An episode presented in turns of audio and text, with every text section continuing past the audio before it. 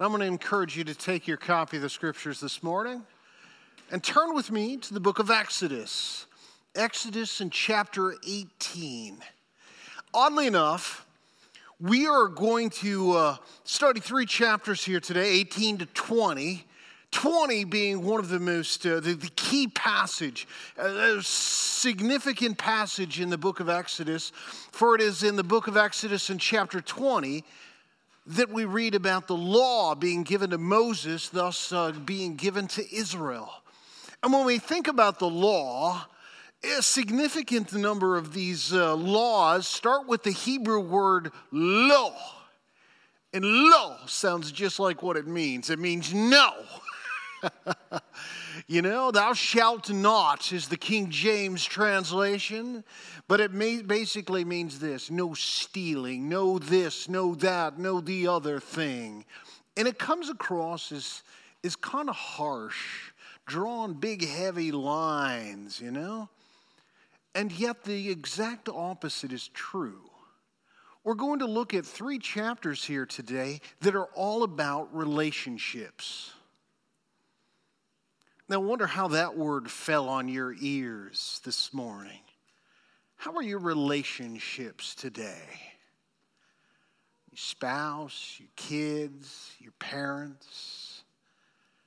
How's that going this morning, I wonder? You know, it doesn't matter to anybody near as much as it matters to you, because, my friends, the quality of your life is directly related to the quality of your relationships. And so as we talk about these three chapters, the thread that runs through all of them is relationship. And I hope that this morning, as we're just studying and quickly going through these three chapters, that you're going to find some direction to maybe make some healing, to maybe build up some relationships, to learn how to live well in order to experience a good life, my friends. God's design for us is that we have a relationship with Him. And in a healthy relationship with Him, we are able to have a healthy relationship with others. And the mean result of that, my friends, is good living. So let's pray together, and then we'll jump in. God, help us now in this time where we study your word, God. Help us now in this very moment. Decide today whether it is that we will hear your word and apply it to our life, or simply nod our head at the end and say, yep, that was good. God, you mean so much more for us than just to hear it and to know it, but to live it out and experience the life that you meant for us. So God, help us to choose wisely here today. In Jesus' name I pray, amen. Well, starting here in chapter 18, again, the thread that runs through it is all about relationship. And we notice that immediately here in verse 1, because the first thing we are introduced to is a reunion. It is all about family. Moses' relationship with his family here in chapter 18. Notice here in verse 1, Jethro, the priest of Midian, which is Moses' father-in-law, heard all that God had done for Moses and for Israel, his people, and how the Lord had brought Israel out of Egypt. I think it's significant that we look here at that last clause that says how the Lord brought them out, not that the Lord brought them out. It wasn't that it was that he brought them out, but it was how the Lord had delivered the nation of Israel from slavery in Egypt. It was with a strong arm, these 10 plagues, even as the army and their last vestiges chasing after this nation are drowned in the Red Sea as Israel walked through on dry ground. My friends, it was how God set them free that was so spectacular. It wasn't by the wisdom of man, but it was by the power of God. And here we see this reunion formed based on the impetus here is this good news. The nation of Israel is now free. And I want to tell you just, you know, a couple of things that we should be aware of here. God is building a nation. Now, you remember the foundation is Genesis chapter 12. in Genesis chapter 12, which is perhaps one of the most important passages to understand if we are to understand the movement of Scriptures, is this covenant that was made between God and Abraham. You may recall that God made a covenant with Abraham. It was an eternal covenant, and his covenant was this: I am going to bless you, personal blessings, and I'm going to make out of you a great nation. I'm going to bless that nation, national blessing. Anyone that blesses this nation, I will bless. Anyone that curses this nation, I will curse. And don't miss the last part here. And through this nation, the blessings to the whole family of the world. You know, he's talking about beyond Israel to every nation. And of course, the heart of this blessing is going to be Jesus, talking about Jesus. Didn't just come for Israel, though he did. He came for all of us. And so we have the formulating ideas, concepts, this covenant about a nation. But what does it really take to make a nation? I mean, think about this here for this morning here. I would suggest to you three things. It requires three things to become a nation. The first one is perhaps the most obvious. You got to have a whole lot of people. You know, you can have a big group wandering through the desert, but you got to have a lot of people. And remember, about this time, we got about 2.5 million people. 75 people went down into Egypt. 2.5 million, 400 years later, came out, and they're a nation. But a number of people isn't enough. What you have is a large mob.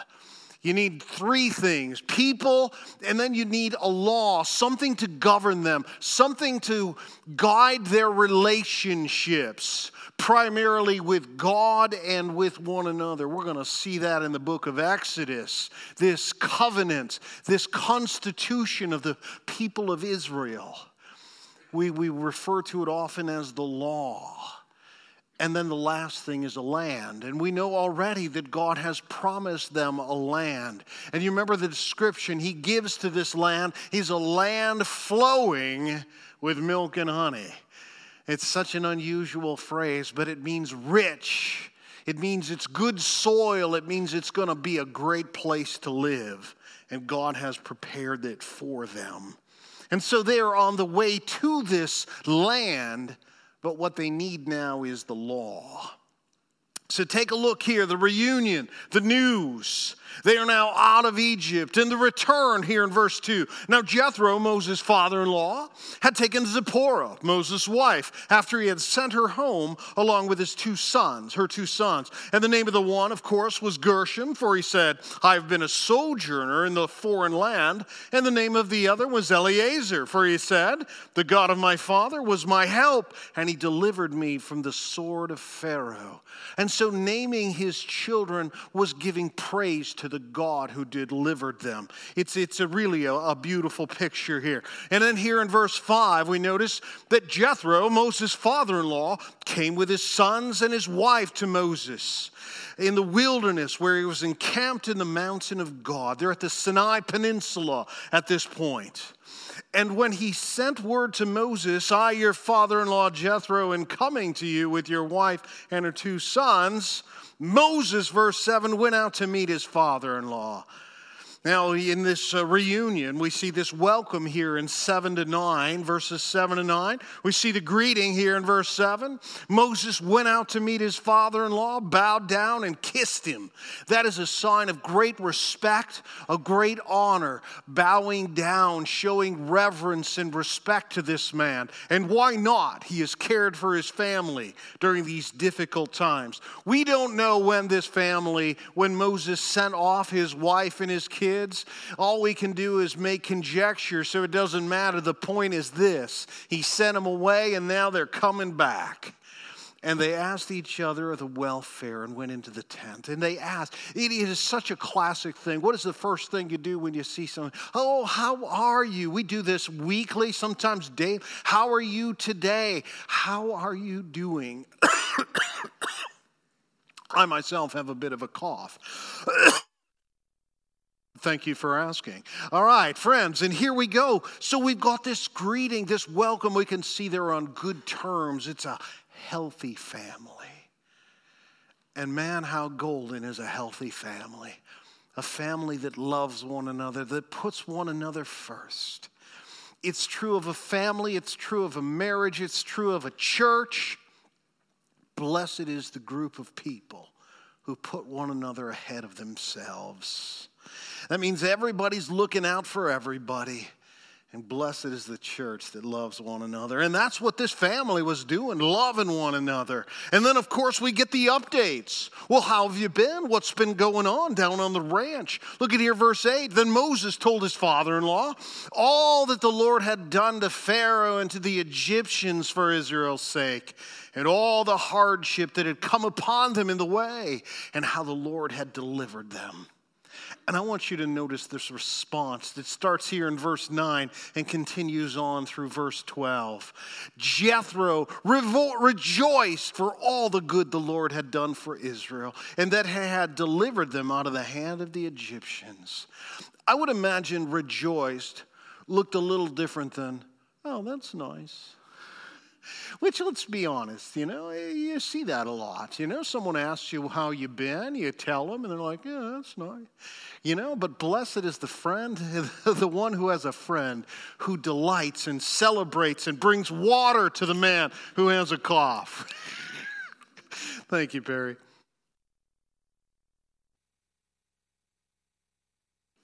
May your tribe increase, my friend.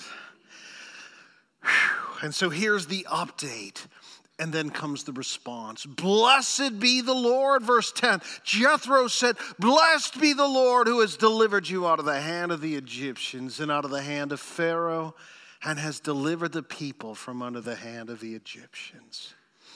Now here comes a statement well, let's take a look at it, then we'll talk about it. Verse 11.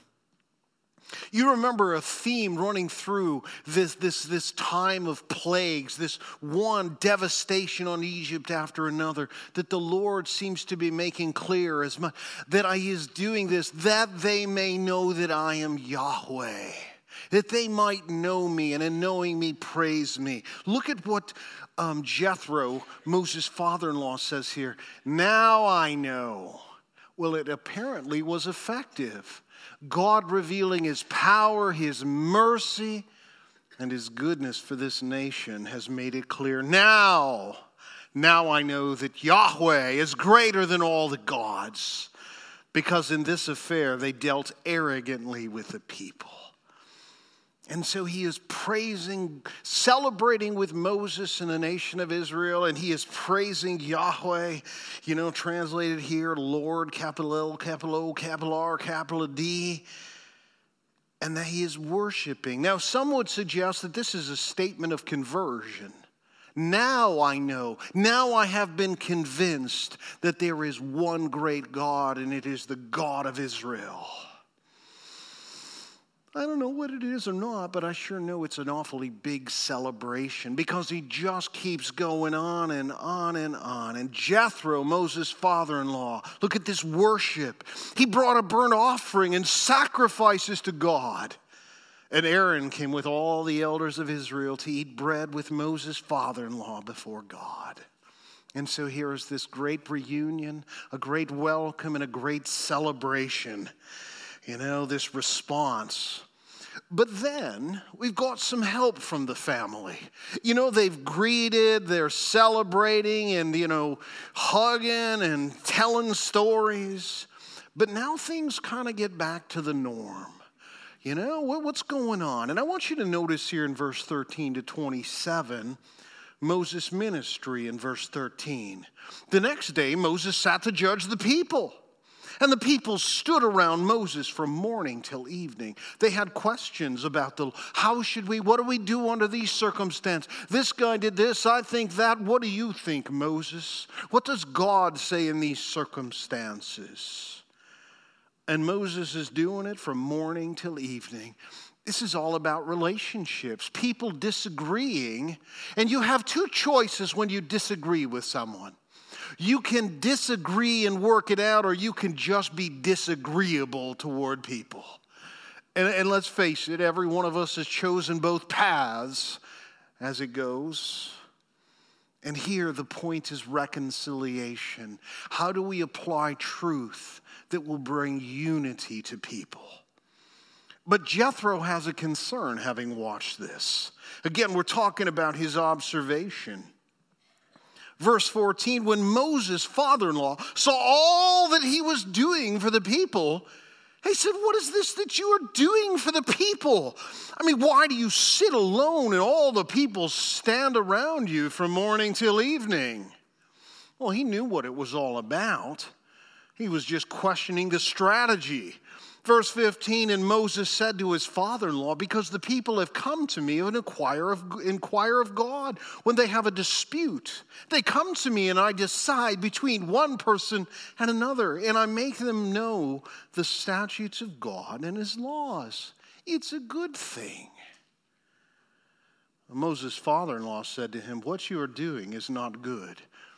It's not so much what you're doing, but how you're doing it. Notice verse 18. You and the people with you will certainly wear yourselves out, for the thing is too heavy for you. You are not able to do it alone. Now, that is a somewhat questionable statement, but we will see as we continue our study through Exodus in weeks to come, we're going to see that this very strategy that is proposed by Jethro is adopted. But look at his suggestion. Now, my friends, this is love. Now, you can come along someone, see them struggling, and you can say, here, let me grab the other end. Or you can say, hey, why don't we get a tool to make it easier, you know? And that's what Jethro has done here. He's like, surely I could sit down and help, or maybe I could offer some counsel that will make the whole thing a whole bunch easier for everyone. And here's his counsel, verse 19. Again, we're talking about relationships here. Moses' excellent relationship with his father-in-law has been a source of encouragement and now a sort of a help to him. You know, offering this counsel, I will give you advice and God be with you. You shall present to the people before God and bring their cases to God, and you shall warn them about the statutes and the laws, and make them known in a way which they must walk and what they must do. Moreover, look for able men from all the people, men who fear God, who are trustworthy, and I love this expression, and hate a bribe. Not just opposed to it, but are sickened by the very thought of it. They hate a bribe and place such men over the people as chiefs of thousands, of hundreds, of 50s, and of 10s. And let them judge the people at all times. Every matter that they shall bring to you, but any small matter they shall decide themselves. So it will be easier for you, and they will bear the burden with you. Hey, this sounds familiar. Wasn't it just the previous chapter that Moses stood over on the cliff while the battle was going on, holding up the staff of God? And you remember what happened? Everybody hold your arm out here for just a moment, okay? No, don't do the Hitler thing, okay? We're a church. Let's do, I don't know, just hold your arm out. It gets weary, doesn't it? All right, let's have a little contest to see who can. No, we're not doing that, friends. It gets weary. Some things you just can't do on your own. And so Aaron and Hur, they both were helping to hold up and lift up his arm.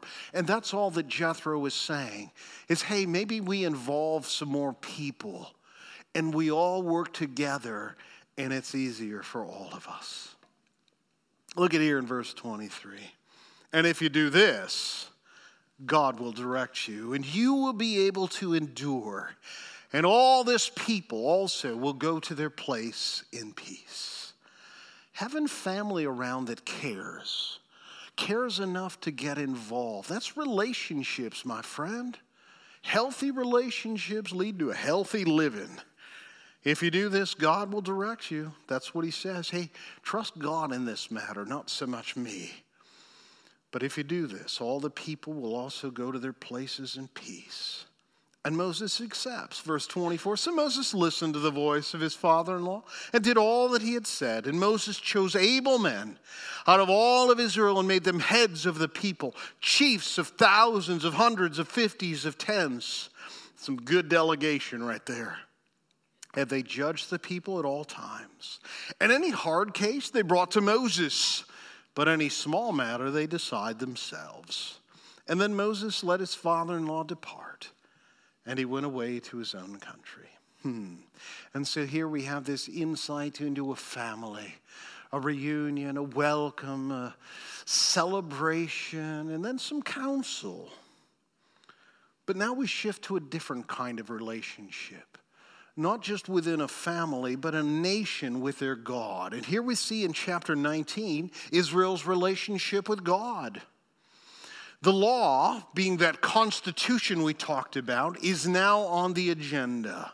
Look at here in verse 1 in chapter 19. On the third new moon after the people of Israel had gone out of the land of Egypt, on that day they came into the wilderness of Sinai. And they sent out from Rephidim and came into the wilderness of Sinai. And they encamped in the wilderness. And there Israel encamped before the mountain. And here is a question that Israel might wrestle with. It is the same kind of question that you and I must wrestle with every day. While Moses went up to God, the Lord called to him out of the mountain, saying, "Thus you shall say to the house of Jacob, and tell the people of Israel, you yourselves have seen what I did to the Egyptians, and how I bore you on eagle's wings and brought you to myself." That expression, being borne on eagle's wings. You know, the whole concept of how eagles raise their eaglets, you know, is they're in this nest, a wonderful nest, for a certain period of time until it's time to go fly. Now, the fact of the matter is, eagles can be a lot like you and I. As well, I'm comfortable here. Why do I want to go someplace else? And so the eagle starts making it all uncomfortable out there, you know. But as those eaglets, they jump out and start flying. You know what Mama Eagle does? Soars underneath them. It's a little bit of a safety net. Yeah, you get to soar, but you know you're not alone. Friends, it ought to be the pattern, I would hope, of families. It's time to set on your own, but not by yourself. Sounds redundant there, but it's a different thing. Learn to take some steps on your own. It's not unlike, you remember teaching your kids to ride a bike? You remember what that endeavor was like? You know, a whole lot of huffing and puffing is what it was like. You know, they're the one pedaling and steering, but you're the one running behind them as best you can to keep them going, you know, a little bit of balance. And what are they saying? Don't let go, Daddy. Don't let go. I'm not going to let go. But what you're saying is not yet anyway, because the whole plan is to let go. But to get them there, it's a great, great, great picture here. And God has cared for them and made sure they were safe. How has he made them safe? He delivered them dry land through the Red Sea, you know. He took them a certain way. It took a little longer, but it was a little safer. And here's God caring for the people. But he's got some words to say. Now, therefore, if you will indeed... Look at here. Look at verse 4. You yourself have seen what I have done to the Egyptians, how I bore myself, how I bore you in eagle's wings and brought you to myself. Now, therefore, and here's the question, friends. If you will indeed obey my voice and keep my covenant, you shall be my treasured possession among all peoples.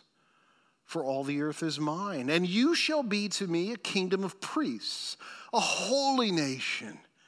These are the words that you shall speak to the people. So Moses came and called to the elders of the people and set before them all these words that the Lord had commanded. And all the people answered together and said this. All the people answered together and said, all that the Lord has spoken we will do. Which is really a great question of intent. It's kind of like when two people get married. They're about to share some big, heavy vows. I mean, some seriously monster-sized vows. You're going to love this woman, this man. You're going to say no to you the rest of your life to invest in them. Like the rest of your life until you're dead or they die first. That's some big, heavy stuff. But before they do, there's this question of intent. You know, before they ever make it up to the altar, the question is this. Is it your intent to do these things? Let's make sure that we think carefully before we speak. And honestly, if Israel had the wisdom that you and I have, it would be this. They would say, no, we are not able. We're just not able. We're sinful people. We have a propensity to walk away, to disobey, to do our own thing, to think, do the thing that we think is right. But they said, yeah, we'll do it. All that the Lord has spoken, we will do. And Moses reported the words to the people of the Lord. Now we have here this introduction to this law, the Constitution. And we see the nature of the law here, that it's so important before we even get there. And it doesn't look like we're going to get there this morning here, just in light of the schedule. Nature of the law is this. It is essential that we understand this about the law. The law was given to Israel. It was not given to the church. It was given to Israel. This was a constitution. It involved some 613 laws and statutes, but it was given to Israel. It was had the idea of design to be temporary. This law was like a schoolmaster. It was something in the newness, the youth of this nation. They needed to learn some really, really important lessons. It was designed to be temporary, and by the way, it was unable to save. You could not be saved or made righteous in the eyes of God by obeying the law. That was not the idea. If you can follow this law perfectly, then everything will be great. The fact is, nobody could. It also had the design of this to reveal God's holiness, that God's holiness is far beyond our own. Holiness is to be separate and distinct. To be holy means to be set apart for a particular purpose as far as you and I, but God's holiness is his perfection. But it didn't just reveal God's holiness, friends. It revealed man's sinfulness, because we will see just in this cursory look at the law, we will see that it is impossible for us to follow. Every one of us stands guilty before this law.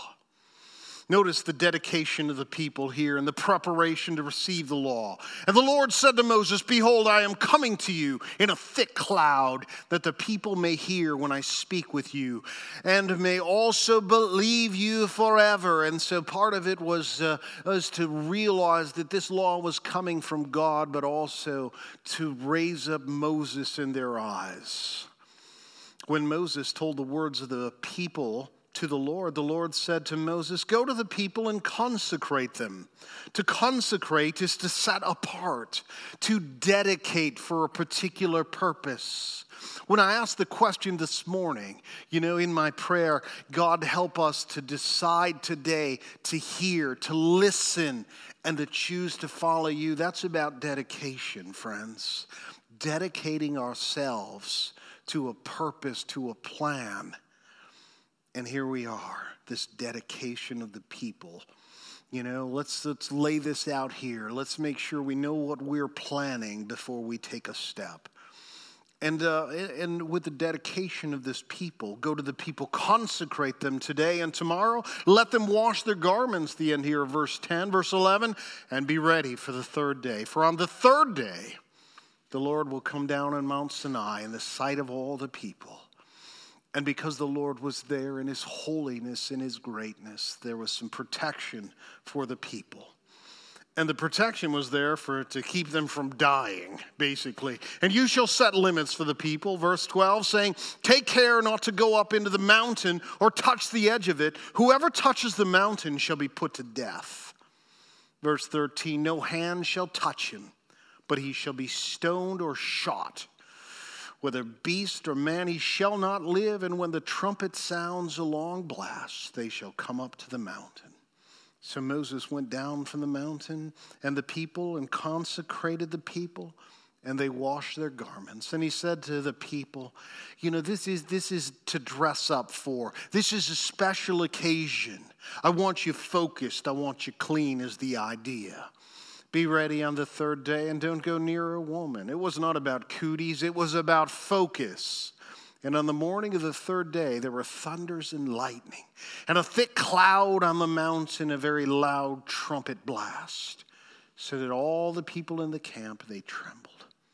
Well, then Moses brought all the people out of the camp to meet God. They took their stand at the foot of the mountain. And now Mount Sinai was wrapped in smoke because the Lord had descended on it in fire.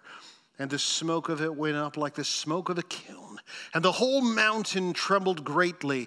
As the sound of the trumpet grew louder and louder, Moses spoke, and God answered him in the thunder. And the Lord came down on Mount Sinai to the top of the mountain. And the Lord called Moses on the top of the mountain, and Moses went up. Then protection from accidental touching. Notice here verse 21. And the Lord said to Moses, go down and warn the people, lest they break through to the Lord to look, and many of them perish. The pushing of the crowd, the peeking, the twisting the neck to get a glimpse. Warn them the holiness of God.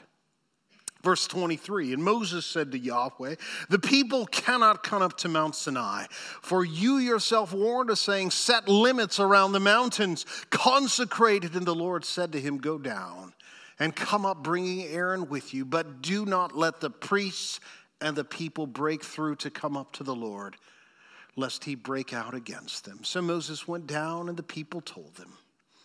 And here it is, the law. Verse 20, or chapter 20, verse 1. Let's wait till next week. Where we really have some time to lay it out. Got some good stuff for you next week here, but how about this week? It's talking about relationship. Next week, we're going to talk about relationship. Your relationship with God and your relationship with the people next to you, in front of you, and behind you. The people in your home, the people you grew up with. The question is this, friends. What you invest in is what you will live with. You invest in relationships, you live in relationships. The quality of your relationships will determine the quality of your life. Life is relationship. So, friends, think about what you've been investing in and dreaming about and hoping for. If the key isn't relationships with others, you're climbing the wrong ladder, friends. You're climbing the wrong ladder. God's great gift to you is a relationship with himself through faith in Jesus Christ and a relationship with the people around you. How you can invest in their lives and they can invest in yours. It is the great hope.